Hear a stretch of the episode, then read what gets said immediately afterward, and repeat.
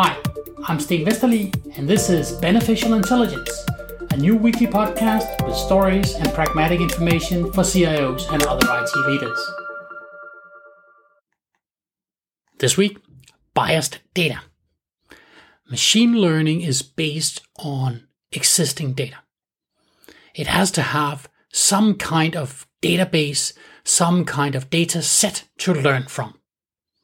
Unfortunately, that means that what it does will be informed by the data that it has learned from.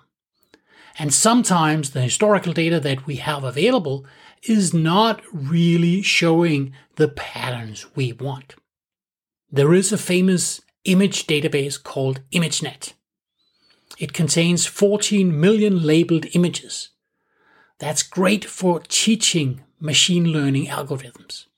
They need to have some images and they need to have the labels. So you have a data set and you have an instruction about what does this data mean.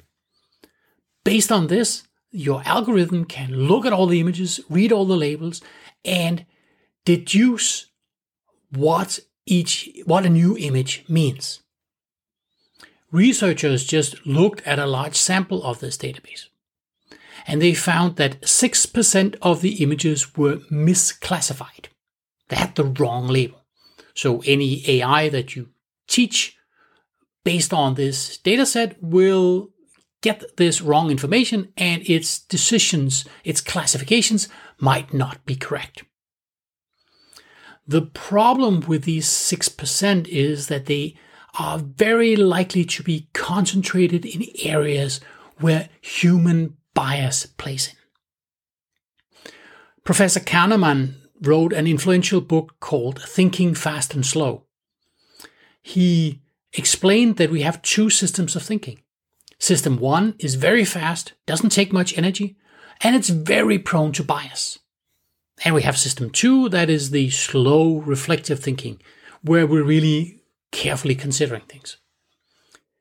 The ImageNet database has been classified by humans, and they were paid very, very little per image.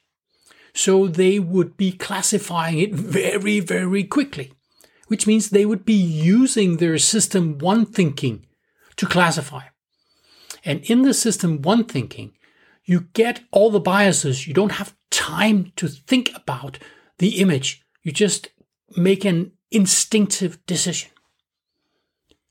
So when you see a, an image of a woman in hospital clothes, those images would often be classified as nurse. Whereas when you see an image of a man in hospital clothes, it would tend to be classified as doctor. That kind of bias is probably not what you want in your algorithm. But if your data set has this bias, then your algorithm is going to get it too. Google Translate is based on existing text. So that means when you enter something into Google Translate, it will come up with the most plausible translation, which is the most common one. A Hungarian researcher put some Hungarian text into Google Translate. Now, Hungarian lang- the Hungarian language is special in that it only has one gender neutral pronoun. It doesn't have he and she. It just has one pronoun.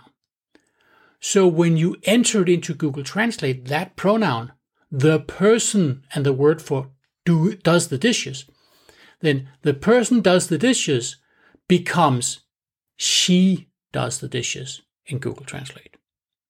On the other hand, if you entered the person reads, it became he reads. Now, um, she posted that on Twitter, and Google rapidly rushed out a correction. So now Google Translate does show both options. It could be he or she. But nobody had recognized that until somebody who spoke Hungarian actually pointed it out to them. Microsoft built a chatbot and connected it to Twitter.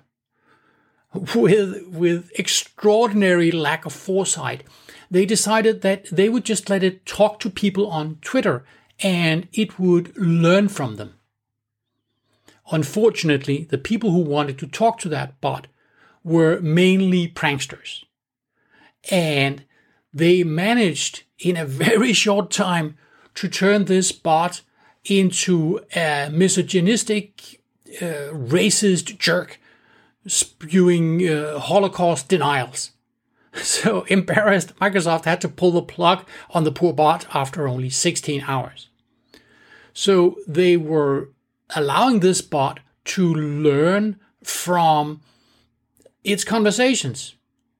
But if you don't have any kind of filter on the conversations, you would just have have uh, pranksters converging on this poor bot, chatting it up, giving it a lot of biased feedback, and they were seeing what they could, how they could manipulate this bot, and they were very, very successful. And Microsoft had to pull the plug. Now, as a CIO or CTO, it is your job to ensure that any machine learning that you have running is being trained on good quality data.